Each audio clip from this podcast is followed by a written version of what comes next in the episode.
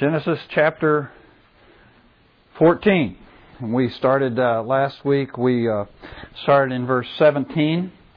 And uh, we didn't get everything done last week, so I told you that we would try to finish uh, last week's lesson and move on into chapter 15 today, and that's my plan. We'll see how far we get. So, last week we were uh, we were covering the the story about Abram's return from his defeat of the four Mesopotamian kings. Uh, remember, he had pursued them in order to deliver his nephew Lot. And uh, he succeeded at that. He defeated the kings. He recovered all the plunder that the kings had taken, not only of Sodom, but presumably of the entire Transjordan, and, and then returned uh, southward. And when he got to the King's Valley, he was met by, uh, by these two kings, Melchizedek, the king of Salem, and the king of Sodom. And that's the story that we were looking at last week. So let's read, uh, let's begin reading in verse 17 of chapter 14, and we'll read on down because we do want to get into chapter 15 today as the Lord allows. So let's read on down through verse 6 of chapter 15. So pick it up in 14, 17. Then after his return from the defeat of Chedorlaomer and the kings who were with him, the king of Sodom went out to meet him in the valley of Shaveh, that is the king's valley. And Melchizedek, king of Salem, brought out bread and wine. Now he was priest of God Most High. He blessed him and said, Blessed be Abram of God Most High, possessor of heaven and earth, and blessed be God Most High, who has delivered your enemies into your hand. He gave him a tenth of all. The king of Sodom said to Abram, Give the people to me and take the goods for yourself. Abram said to the king of Sodom, I have sworn to the Lord God Most High, possessor of heaven and earth, that I will not take a thread or a sandal or sandal thong or anything that is yours, for fear that you would say, I have made Abram rich. I will take nothing except what the young men have eaten, and the share of the men who went with me, Abner, Eshcol, and Mamre. Let them take their share. After these things, the word of the Lord came to Abram in a vision, saying, do not fear. I am a shield to you. Your reward shall be very great. Abram said, O Lord God, what will you give me, since I am childless, and the heir of my house is Eliezer of Damascus? And Abram said, Since you have given no offspring to me, one born in my house is my heir. Then behold, the word of the Lord came to him, saying, This man will not be your heir but one who will come forth from your own body. He shall be your heir. Then he took him outside and said, Look, uh, now look toward the heavens and count the stars, if you are able to count them. And he said, So shall your descendants be. Then he believed in the Lord, and he reckoned it to him as righteousness. Okay? So, by way of review, let's go back uh, those first uh, few verses there, beginning in verse 17. Uh, what do you recall that we talked about last week?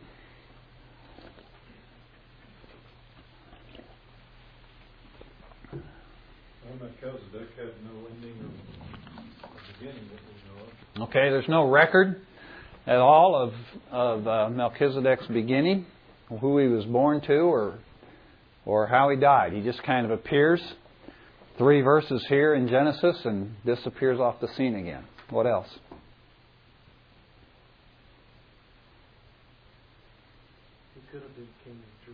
Okay, okay. The reference there to Salem is very possibly a reference to the city of Jerusalem, okay, which would be a city at this point in time much smaller in size than what it eventually uh, becomes much later in the biblical in biblical uh, uh, story, but it's still a significant city. Okay? There's still a lot of debate about who Melchizedek is. Okay, what are our options? Well, he's either a, a sign or forerunner of Christ. Okay. Or some believe he may be uh, an early visit of Christ to earth. Okay, okay. uh, our possibilities are that he is a pre-incarnate. He's a he's he's a, an appearance of the pre-incarnate Christ. That is Christ appearing uh, in bodily form at some point before his nativity. And we have some examples of those in the Old Testament. We'll encounter one later. And some people think that this is in fact uh, a, a, an appearance of the pre-incarnate Christ. The other possibility is that he is that he is simply a, a great righteous man who, because of uh, because of the position that he fills and, the, and, and because of the nature of his life, uh, he actually serves as a type or, or foreshadowing of Christ. Okay, so those are our two possibilities. And as I explained last week, I think at this point I lean towards the latter of those explanations. I lean towards uh, the view that he is. Uh, that he was a real, real man, the real, the a king of a real city there in Canaan at the time, uh, and that he serves uh, as a type of Christ. I was going to say merely a type of Christ, but if you're a type of Christ, that's not nothing mere about that. But but I tend to see it that way. Uh, but you would certainly be uh, within the pale of orthodoxy if you looked at that uh, at him and, and understood him to be the pre-incarnate Christ. Okay. What else? Somehow he knew that he was greater than Abraham. Okay. Okay. So he comes and he gives this blessing. So somehow he understood that that in the in the religious system, if you will, of the day, that his position was a position greater than Abram's. Why was that? What was it about him? I mean, aside from the fact that he was a king. He was a priest, okay? And he was a priest of what religion? Okay, he was a, he was a priest of God Most High. He was a priest of Jehovah. He was a priest of the creator of the heavens and the earth, okay? So he is a priest of the same God that Abram worships, okay? And, and so this puts him in a position where he is able then to come and bring a blessing to Abram. What else? I just want, I thought it's awesome that you brought out how the tithe had not been established by law. So a tribute that actually took the position of the suzerain. Suzerain, uh huh. Uh huh. relationship that Abram was actually giving a tribute. Yes. Or that you call it the hesed, Yes. and that it was a symbol or kind of the act of the protector that he recognized he was the vassal. Yes. That he was giving this as a as an offering to God Yes. to protect for his Yeah. for protection Yes. and whatever else that all meant. But Yeah. just to me, I never ever knew that. Yeah. That Abram stands in this relationship with God, which, as we get into chapter 15, will really be put in much more con- in, in a much more concrete form, in the actual form of a real covenant, uh, as we go through chapter 15. But Abram understands that he stands in this relationship of dependence upon and subservience to Yahweh. Okay, and and so when when when Melchizedek comes to him uh, to bless him, then Abram turns around and pays to him a tenth. Okay, uh, in the New Testament it refers to it as a tithe. Okay, but he pays to him uh, this tenth, and and as uh, as we thought about last week, that's a that's a reflection again of the of the culture. That's that's this whole idea of this issue of covenant and treaty coming out again. Okay, so the vassal was obligated; he was responsible to pay this tribute, uh, typically ten percent, to pay a tribute to uh, to his suzerain, to the to the his lord or his master. Okay, and uh, so when Abram pays this, gives this tenth of all the spoils, when he gives a tenth of all the spoils to uh, to Melchizedek, who stands there as a mediator between him and God, as a representative of God, as he does this, it's actually Abram is paying his tribute. He's acknowledging God's lordship and, and as you said, God's protection in, in his life. Okay, and that's really the context uh, in which this idea of the tithe is developed. So when the when the tithe then uh, is institutionalized, when we get into the law in Exodus, uh, there in the wilderness, when it's institutionalized, it's really still carrying on this idea that that the children of Israel were responsible to pay this tribute to their Lord and to their master. Okay. So, and the point that we made last week is that whether or not you believe that the tithe per se, the 10% requirement, uh, still is mandatory in the, in the church age, in the New Testament, whether or not you believe that, certainly you can accept that because God is your suzerain, because he, uh, he is your master and He is your Lord, you owe Him a tribute. And you owe Him a tribute not only in your obedience and in your faith and that sort of thing, but you owe Him a material tribute. Okay? And we see that with Abram. He not only gives to God his faith, but he gives to God of his material possessions. Okay? And we owe to God a tribute to Him, and what, whatever percentage or whatever part of your material possessions that ought to be, that God has shown to you personally that ought to be, uh, you still uh, have some sense of, of responsibility to God to, to recognize His sovereignty over your life. Okay? Yes? S U Z E R A I N is suzerain. And vassal is V A S S A L. And I hope I'm right on that. I got that right, yeah. Anything else y'all want to talk about from last week before we go on? Yes. I wasn't here last week, but um, it seemed to me like when Moses, uh, when Abraham went to uh, Egypt, they pretty much blew the uh, the blessing of being uh, the nation which God was going to use to bless the world. But when he came back here, it seems like the Lord gave him the opportunity by going after these four kings and reestablish that blessing again by defeat. Because what he did was, in the eyes of all the kingdoms around her, was uh, a miracle in a sense. Mm-hmm, mm-hmm. he would go and do what he did. Mm-hmm, mm-hmm, and then by Melchizedek coming and blessing him, he reestablished this Abraham, fellow who wasn't even a king, because he lived in mm-hmm, you know, a mm-hmm. small town. Right. The opportunity that the nations again were able to look to him and he could be a blessing.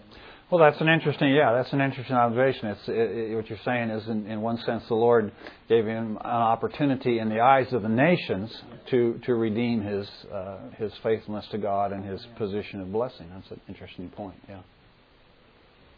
Yes, two guys here, Dave and then Rick. Well, the, uh, the office that Melchizedek held, uh, just in the fact that. Uh, seems to drop out of the sky, if you will. No pun intended there. No. Was that a theological statement there? no, it's true. um, it makes me think that uh, I don't know if his reputation preceded him. Um, I, I doubt if he's wearing a badge. I'm Melchizedek, king of God uh-huh. uh-huh. But um, obviously, he was a spectacular uh, entity. And, you know, you don't get to be a super king, you know, or a superpower, you know, without being one. But um, just the fact that there's only this reference and then one later in uh, the New Testament. Yeah. Of, of his existence. And, and one in Psalms. In Psalms. Yeah. And um, you know, we see that as pretty, pretty uh, uh, impressive for him to have that office. But God doesn't see fit to give us. You know, he gives us more detail on some of the evil kings. Yeah. You know that uh, yeah. were defeated. Sure. This guy, yeah. Who is his? In fact, here he actually talks more about the king of Sodom than he does about Melchizedek. yeah. Like yeah. Was, yeah. Yeah. That's interesting. Rick. Yeah, yeah, and we talked about that. How how here comes Abram. He comes back from uh, he comes back from the, this conquest. He comes back with all of this plunder. He comes back with all the people and the and the possessions of the city and the king of Sodom. He brings all that back. And then before he deals with the king of Sodom, he has this interaction with Melchizedek. And out of all of this stuff he's brought back, he pays this tribute to the Lord God through Melchizedek.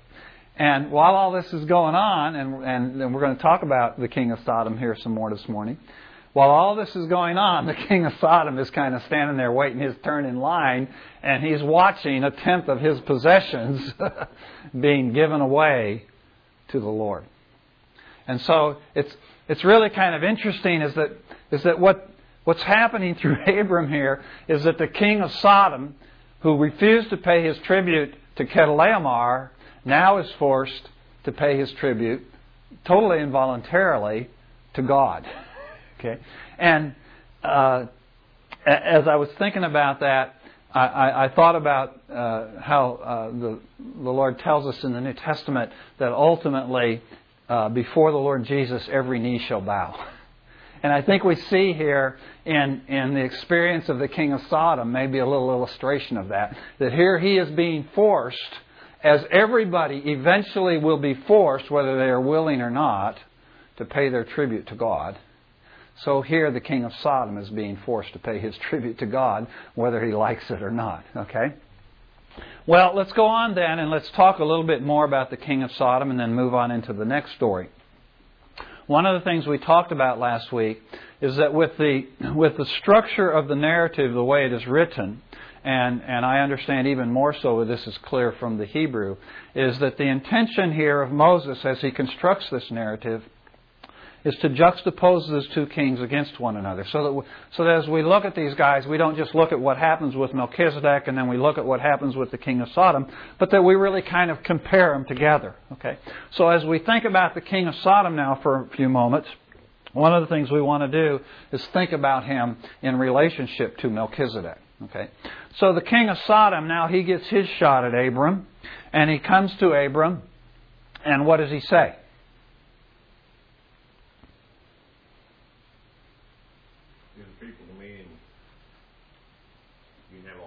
Okay? So he comes simply and he says, okay, here's the deal. You get to keep the stuff and I get the people. Okay?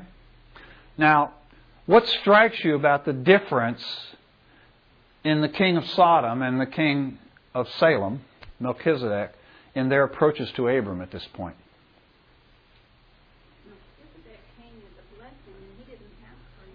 Okay, okay.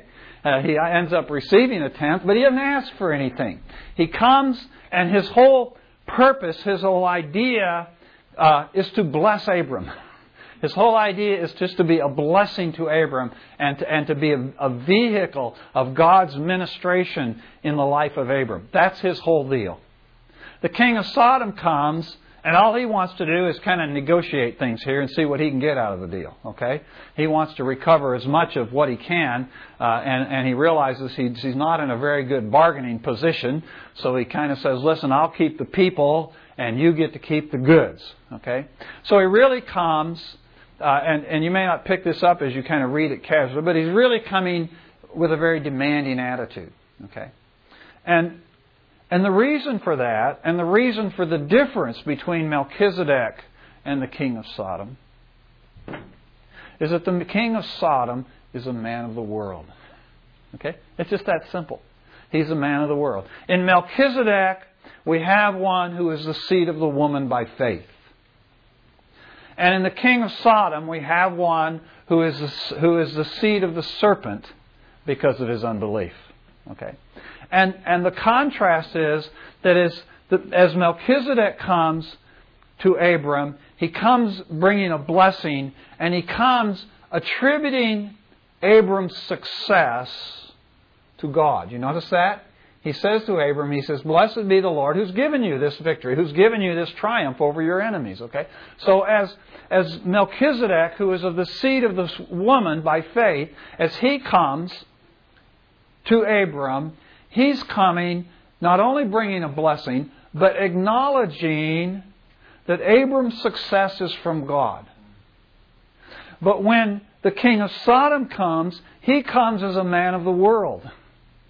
He comes with that, if you will, that materialistic, naturalistic worldview. Okay? That everything is explainable in terms of what we can see and what we can touch.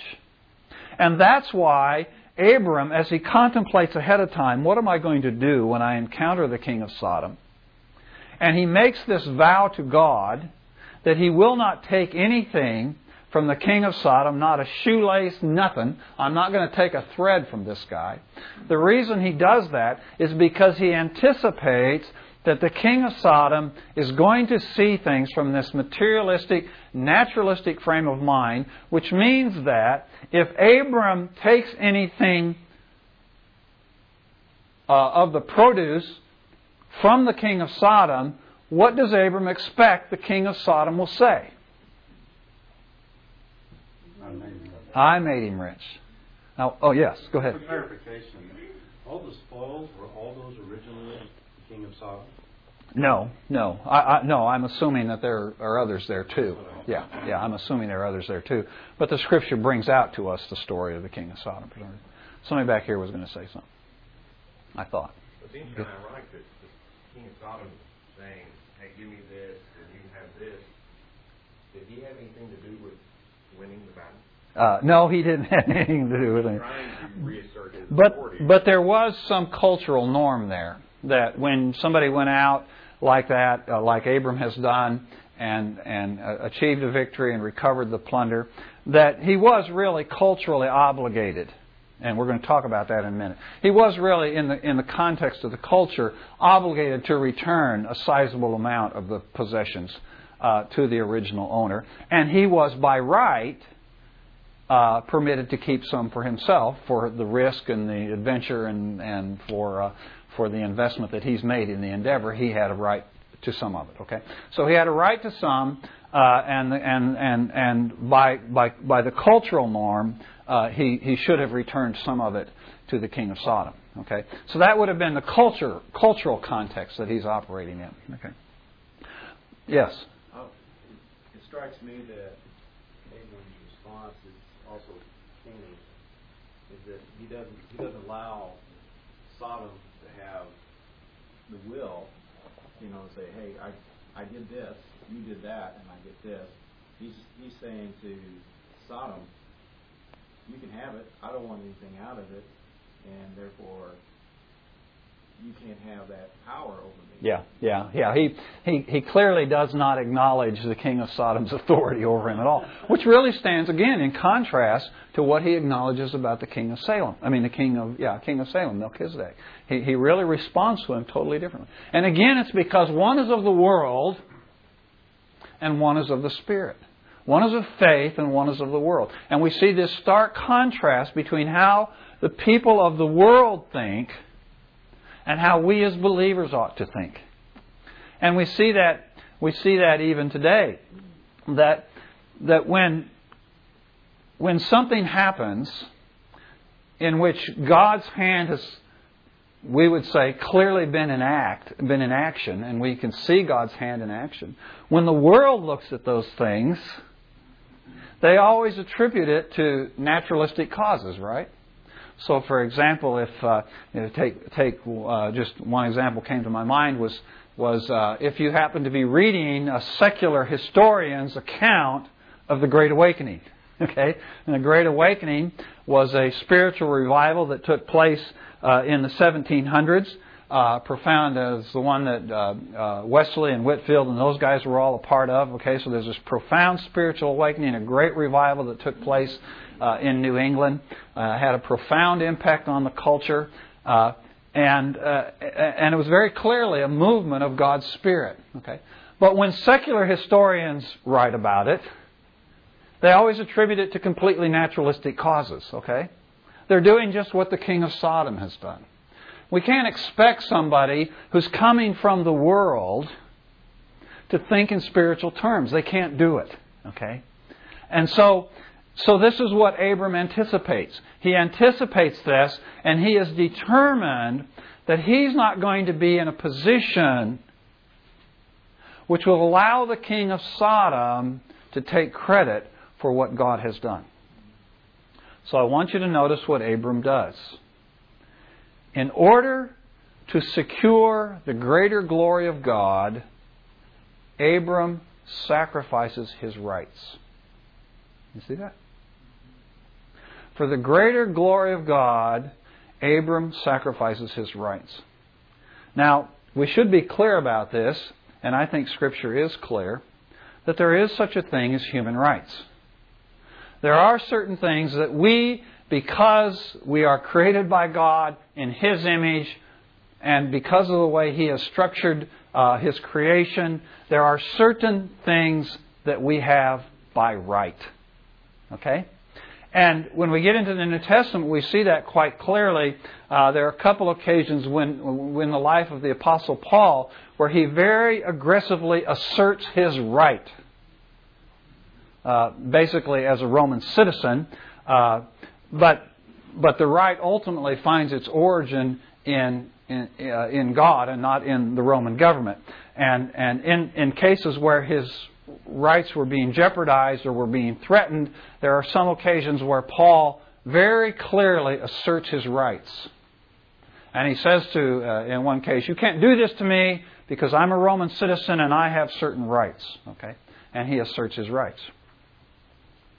But there are other cases in the life of the Apostle Paul where he has rights that he chooses not to assert. For example, he has the right as an apostle to live off of his ministry, to have people support him. And he chooses to forfeit that right for the greater glory of God. Okay?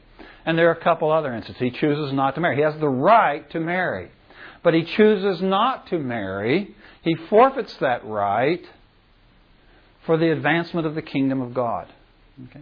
So we discover a principle beginning here with Abram and running on through Scripture that, that there are these God given rights that we have,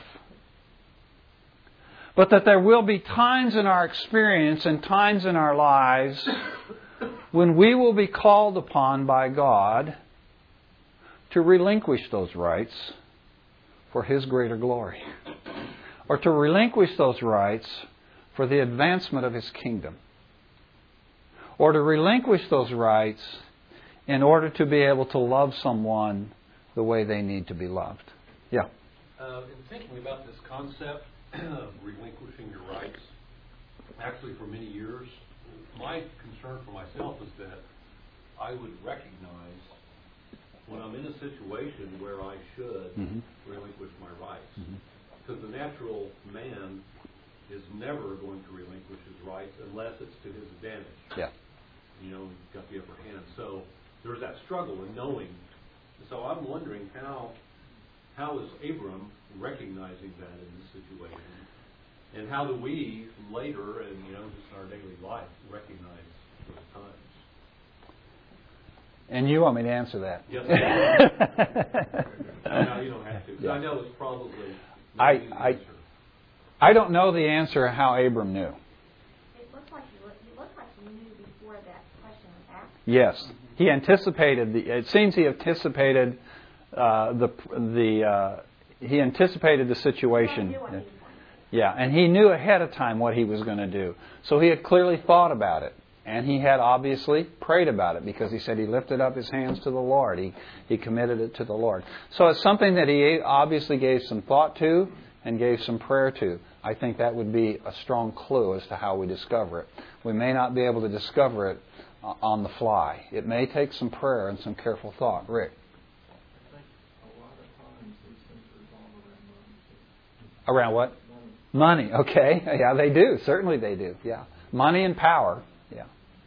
That reminded me of a proverb, uh, your answer. Uh, the wise man, or, well, I'm not going to quote it exactly right, but it's basically the wisdom of a wise man is in anticipating his way. Yeah. Yeah. So it's yeah. kind of what, yeah. what Karen's saying. Yeah. You're you're looking forward, you're seeing that this is going to come up, and yeah. be prepared yeah. for the Lord. Those may be quote easy yeah. ways, yeah, I, yeah. I think sometimes it is the ones we don't anticipate. It's the time when when our spouse uh, doesn't treat us exactly the way we think we ought to be treated, and the question is, will I assert my right at this point, or will I, for the sake of peace in the family? Relinquish my right. And I think the classic example for us, and it takes application particularly in, when it's written uh, in, the, in the context in which it's written, its strictest application is to the context of, of unity within the church, within the body of Christ. The classic example is Philippians chapter 2, where Christ did not regard equality with God, although he was made uh, equal with God, did not regard equality with God a thing to be grasped. And what we see continually and repeatedly in the life of Christ, excuse me, life of Christ, is those things which were his by right. He continually laid aside, repeatedly laid aside. He allowed people to misunderstand him. He allowed people to mistreat him over and over and over again in the life of Christ, in order to act redemptively in our lives, laid aside his rights. Okay? And, and so he's, he's the classic example. We have an example, as I said, with Paul, and we have an example with Abraham. Uh, but our but our best example of all, of course, is the Lord Jesus, and He is the pattern that Paul sets forth for us when it comes to the context of getting along with others within the body of Christ, within the church is that if I'm going to get along with others, then I have to have the same mind which Christ had, and that mind is one which says, I'm not going to demand my rights in every case. There will be times when I will set those things aside. There will be, of course, a time when Christ will legitimately demand and require everything that is rightfully His. But there was a time in His, uh, uh, uh, in, in our lives at least, uh, I don't know if we can talk about time in the life of God, but there, there was a time in our lives when it was necessary for Christ, in order to act redemptively in our lives, to lay aside his rights. And we see that here in the life of Abram. Okay? Well, so Abram refuses, and of course, the other thing that something we've been kind of hinting at all along in the last couple of weeks is that, that when he does that, when Abram says, I'm going to just give you all this stuff. I don't want any of this stuff. That what we really see in the life of Abram is that this guy who had the promise of God to be made a great nation, let's go, releases the best opportunity he's had so far to see that promise fulfilled in his life from a human point of view. And that's the thing that strikes me is that is that to Abram, and, and I think Abram's primary concern here, of course, is, is what the king of Sodom will say and the greater glory of God. That's his concern. But in doing so, another thing that Abram's saying is, I got to trust God on this one, folks. I can't do this myself. And there are there are times in our lives, I think, when we face circumstances and situations in our lives, I know I certainly have, and I assume you have too, that we face circumstances and situations in our lives where we are waiting upon God's action, we are waiting upon God's salvation in our lives, we are waiting upon God's promise, and then by way of test, God allows into our life something like Abram had here, which might be our way to get the promise of God by our power and by our might. And the question is, at that point, will I say, no, I'm going to trust God. I'm going to set this thing aside. It, this looks like this looks like the way I can pull this off, but I'm not going to do that. I'm going to set it aside, and I'm going to wait on God to do this His way. And we see that here in the life of Abram. Well, Let's go on then into chapter 15, and, and I don't know, I have no idea how much time elapses here between the events at the end of 14 and what now unfolds in chapter 15. But chapter 15 is, is, basically, uh, is basically a whole. In other words, all of chapter 15 is telling us about this vision or this encounter that Abram has with God. Now, whether or not this was one vision, or a series of visions that happen uh, in close proximity to one another, I don't know. How much of it was strictly vision and how much of it was, was actually Abram acting some things out while he's having this vision, I can't answer that question. But what is important is that chapter 15 is a watershed chapter. It's a watershed event in the life of Abram.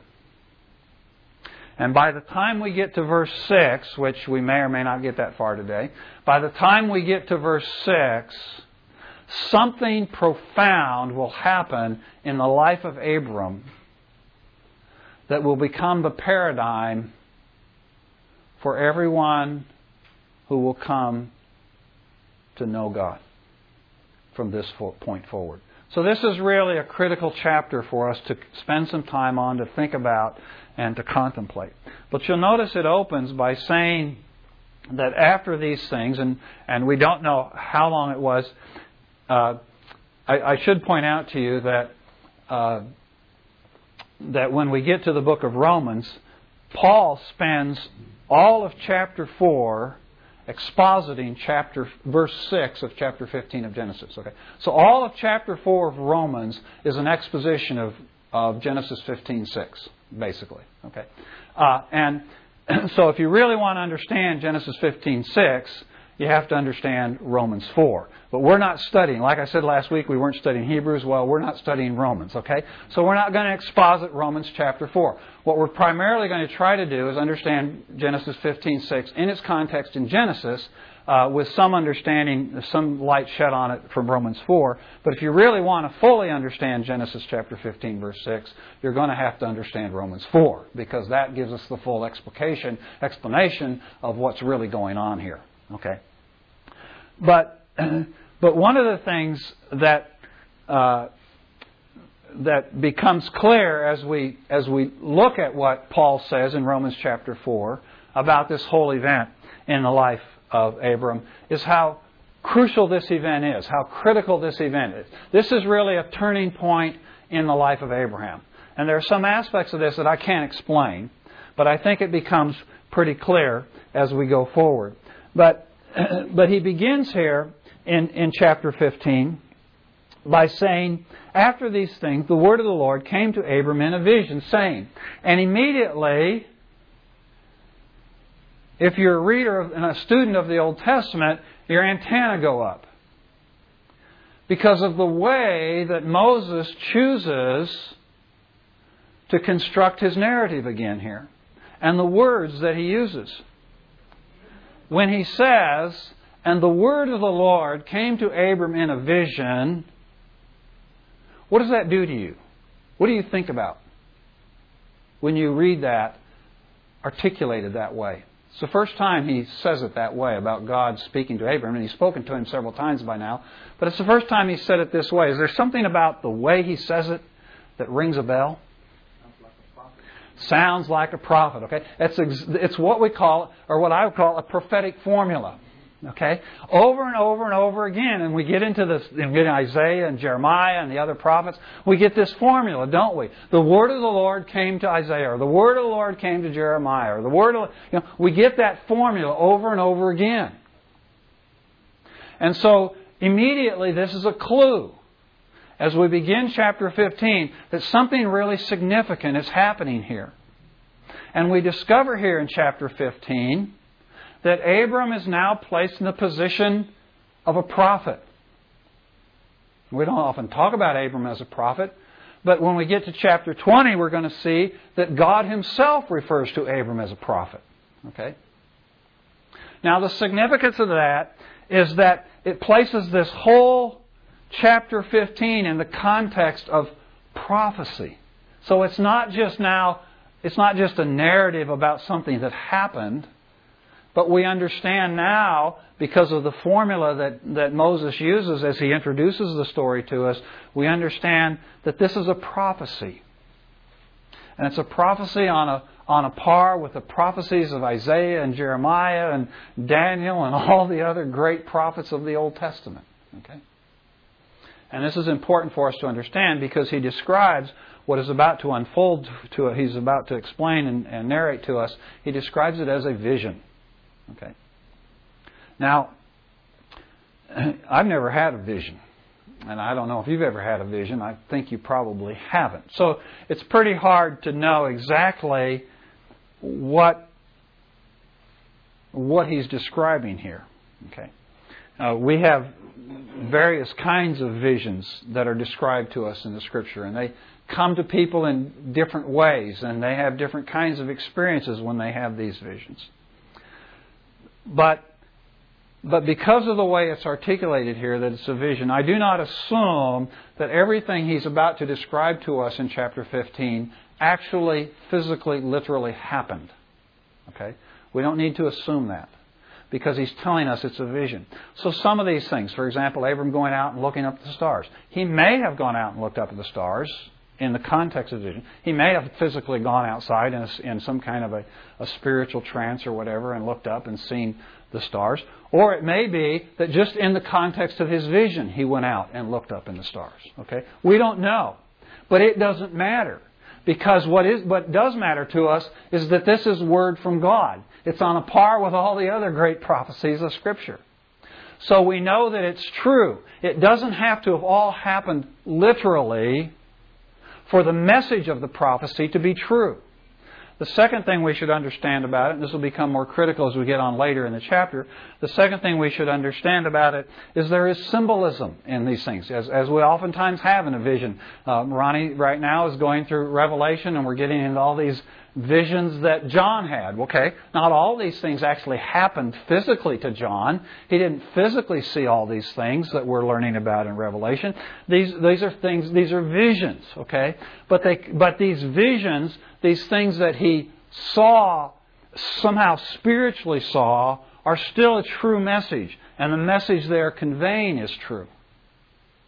And so. Whatever it means here when it says that Abram received the word of the Lord by a vision, whatever it means, the one thing we can be rest absolutely assured is, is that God is communicating truth here, which is irrevocably and eternally true.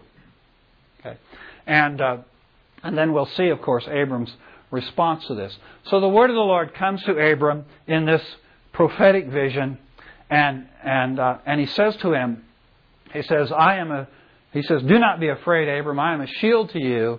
He says, Your reward will be very great. So the, the first thing he does is he, he, he, he, he says to Abram uh, that he's protected, that God is his protector or whatever. He doesn't need to be afraid. And then the second thing is that he is going to receive a, a great reward. Okay? Well, the problem is, as we look at this passage, we go, what is he afraid of? And what is he going to be rewarded for?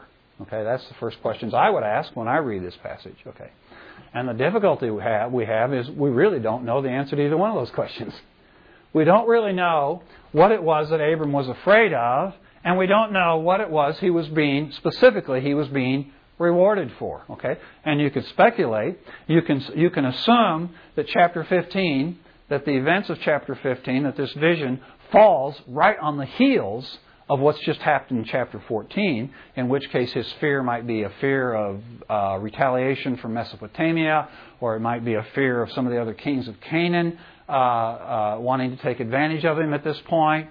Uh, uh, it, it, could be uh, it could be a fear of any number of things. Okay, but if in fact a number of years have passed since what happened in chapter 14, before we get to chapter 15, and I and I personally think a number of years have passed because of what Paul says about this experience in the life of Abram.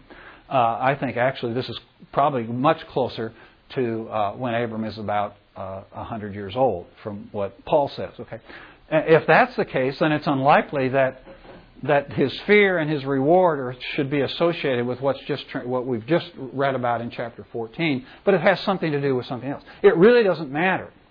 What matters here is that God has revealed to Abram that he is his shield. And there's really nothing he needs to be afraid of. And this concept, this idea of God as a shield, becomes a constant drum then throughout Scripture, doesn't it? God is a shield, God is a fortress, God is our protector, okay?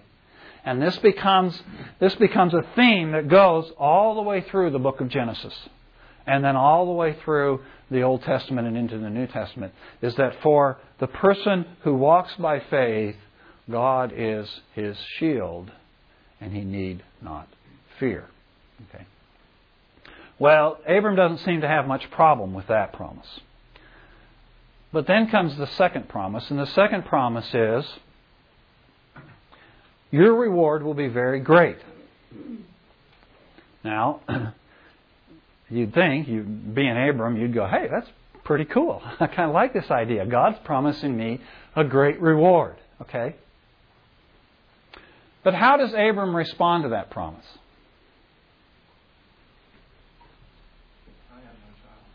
Okay? And what else? I mean, that precipitates what other part of his response? Okay, okay, yeah. Um, but he says something before he says, I have no child. What does he say? He I have everything I need. Okay. okay, that's basically what he's saying. He says, What are you going to give to me? Since I am childless, and the heir of my house is Eliezer of Damascus.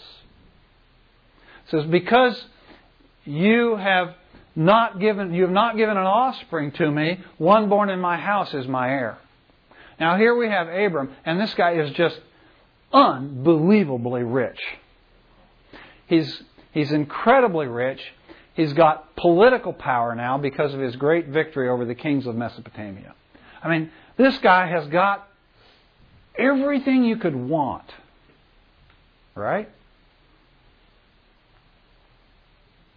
The answer there is no. That's what you're supposed to say. You're supposed to say no. He doesn't have everything he wants. In fact, he doesn't have the one thing he wants, which is a child. And I think it's implied here in Abram's response. I think what Abram is saying is, I would give up everything I have got if I could just have this kid. But there's something else there in Abram's response that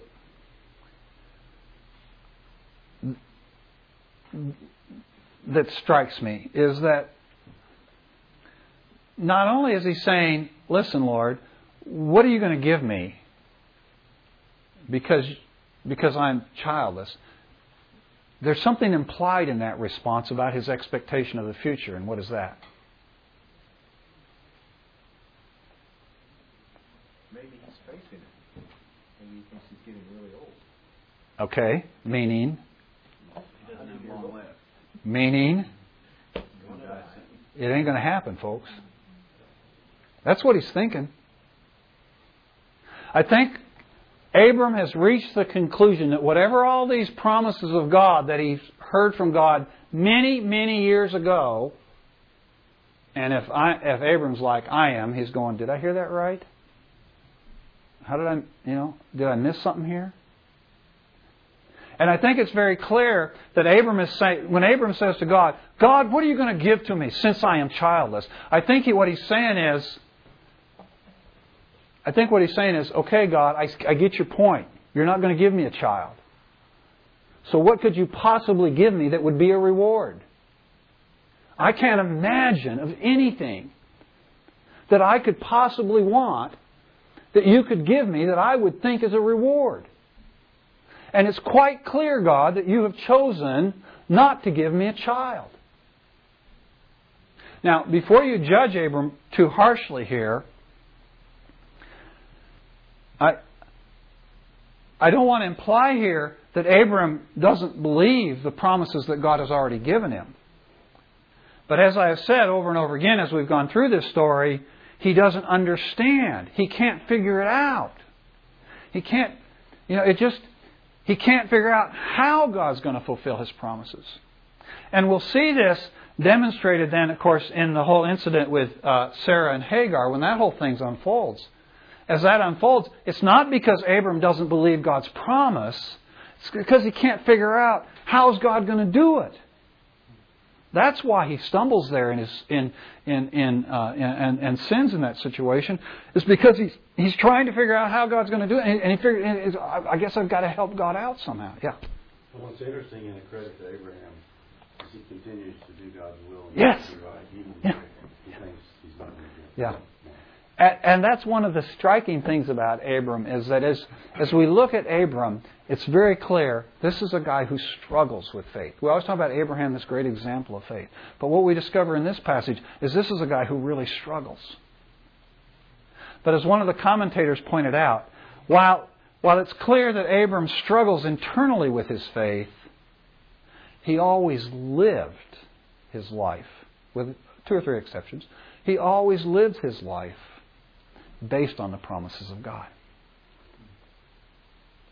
So, so whenever he's whenever he's struggling, whenever God, I don't understand this, God, you know, you said you were going to give me descendants like the dust of the earth, and and, and I, just, I just don't understand this because because now it's pretty obvious, Lord. I'm getting to be hundred years old, and and and in, in Romans, Paul says he contemplated the deadness of his own body and the deadness of Sarah's womb.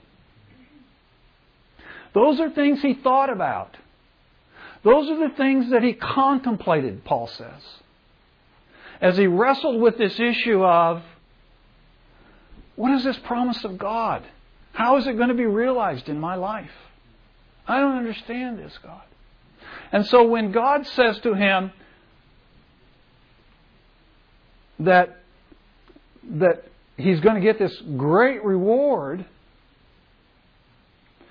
instead of evoking in Abram all this, oh, this is exciting, it brings up the, the greatest test in Abram's life, and we're going to see this again as we go through Hebrews, is that the greatest test in our life is always the very promise of God we have.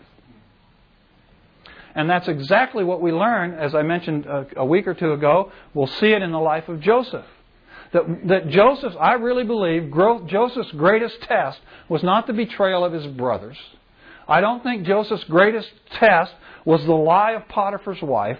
I don't believe that Joseph's greatest test was the many years he spent in an Egyptian prison. Joseph's greatest test, I believe, and the Scripture classifies it as a test, was the promise of God that he had in those dreams he got when he was a kid. And he had those dreams, he had that vision, he had, Psalms calls it a word from God, and that word tested him, it says. And oftentimes, God's promises to us are our greatest test. Because if God didn't promise these things to us, then we just kind of just go through life and just kind of muddle through somehow. But now we have these promises of God, and when we don't see them being realized in our experience, when we don't see them being realized in our lives, then we are tempted to think two things, one of two things or both. We're either tempted to think, somehow I've blown it and God doesn't love me anymore, and so his promise no longer holds. Or maybe God's just not as faithful as I thought he was. Have you ever thought any of those thoughts? I have. When the promise of God was was there, and I, it seemed so obvious to me, but it just I, it just wasn't being realized. And so here we have this this guy Abram, and he's and he's struggling. He's trying to understand this. God, how can this be? What reward could you give me? Because you've obviously decided you're not going to give me a child. Well, we're going to stop about here, but I want I want to just I don't want to just leave you totally hanging, okay? because he says I want I want you to notice uh, in in verse two as Abram begins to question God, and that's what he's doing. He's questioning God. He's not questioning God in the sense that he's saying God, I, I doubt you. I don't think you're faithful. He's questioning God in the sense of, God, I don't understand this. I, I need some help here. I need some explanation here, God. And, and I think by the response that we see God giving to Abram, we, we come to understand it's okay to do that, folks. It's not okay to say, God, I don't believe you. It's not okay to say, God, I doubt you. But it is okay to say, God, I don't understand and I need some explanation. And that's what Abram's doing. Now, he may choose to give you an explanation, he may choose not to. But it's okay to ask him for one. But I want you to notice how he addresses God here, and then we'll stop. He calls him the Lord God. Okay? Now, this can get kind of confusing here, so hang on with me. There are a number of names for God that are used in the Old Testament in the Hebrew. Okay, we've already looked at one, which is the name Elohim, which is usually translated God. Okay, another one we've talked about a lot is the name Yahweh or, or, or Jehovah. Okay, which is often tra- usually translated Lord. Okay, and in various translations they do this in different ways. But in the New American, and many of you I know new, use the New American, so I'll just explain this, that whenever they're translating the name Yahweh, except in certain circumstances, they write it L O R D, all capital letters. Okay? But there's another title for God. This is, this is Yahweh here. Okay. There's another name for God, Adonai, another Hebrew word. Okay. And that Hebrew word actually means Lord. That's what it means, okay? Yahweh is the personal name for God that God gives to Moses at Sinai, okay? When he, when he calls him the I am, the, when he says, I am the I am, he says, My name is Yahweh, okay? So, but the, the name Adonai actually means a master or Lord. Okay, that's its meaning in the Hebrew. Okay, and so whenever the name Adonai is used in Scripture, or usually when it's used in Scripture, in the New American it writes it L O R D small letters. Okay, so as you're reading your New American, if you and various translations do this different, so you have to read the translation notes at the beginning of your Bible to see how they do this. But if you're reading New American, whenever you see Lord in all caps, the Hebrew word behind it is Yahweh. And whenever you see Lord in small caps with a capital L, it's the name Adonai. But the problem is, there are a number of times in the Old Testament where those two are put together. And so if they translated them, it would read Lord, Lord. Okay? And that really doesn't convey the meaning. Okay? So when they put them together in the New American, they translate uh, Adonai as Lord and they translate Yahweh as God. Okay? So, what, all that to say that at this point, when Abram is addressing the Lord, he's addressing him as Adonai Yahweh. Okay? That's how he's addressing him in Hebrew. Okay? And there's significance to that. Because Abram is about to say to God, God, it does I don't understand this, and I don't I don't I can't figure out how these promises are going to work out. But lest there be any any sense at all that Abram is not walking in, in a perfect relationship with God here, he begins his questioning with Adonai Yahweh. O Adonai Yahweh. O Lord covenant God. And actually, what he's saying here is what Peter says when he, when he sees Jesus and he goes, My Lord and my God. And so, what, what Abram is doing as he begins to ask God these questions, and he asks him a couple here that are very difficult questions that he puts to God. As he begins to ask God these questions, what he's saying is, You are my suzerain, and you are my God. And so, as he begins to question God, he does so with this spirit of reverence and loyalty. This spirit that says, Remember, God, I just paid you a tribute, and that's my heart. So, whatever your answer, God, I just want to know as I'm asking the question, whatever your answer, you're my Lord. You're my master. You're my suzerain, and I will submit. And the second thing he says is, I recognize you are the God of covenant. You are the God of relationship. You are my God. So, whatever your answer, God, you're my God. And you are my Lord. And that's the attitude of reverence with which he comes to question God. Well, we obviously, uh, or we'll have to stop here and we'll pick it up next week, and it gets really exciting as we go forward. Okay? Abram, by the way, 50 wasn't a Excuse me? Abram 50 wasn't That's right. That's right. And he was way past it by this point. Actually, 50 was youth to him.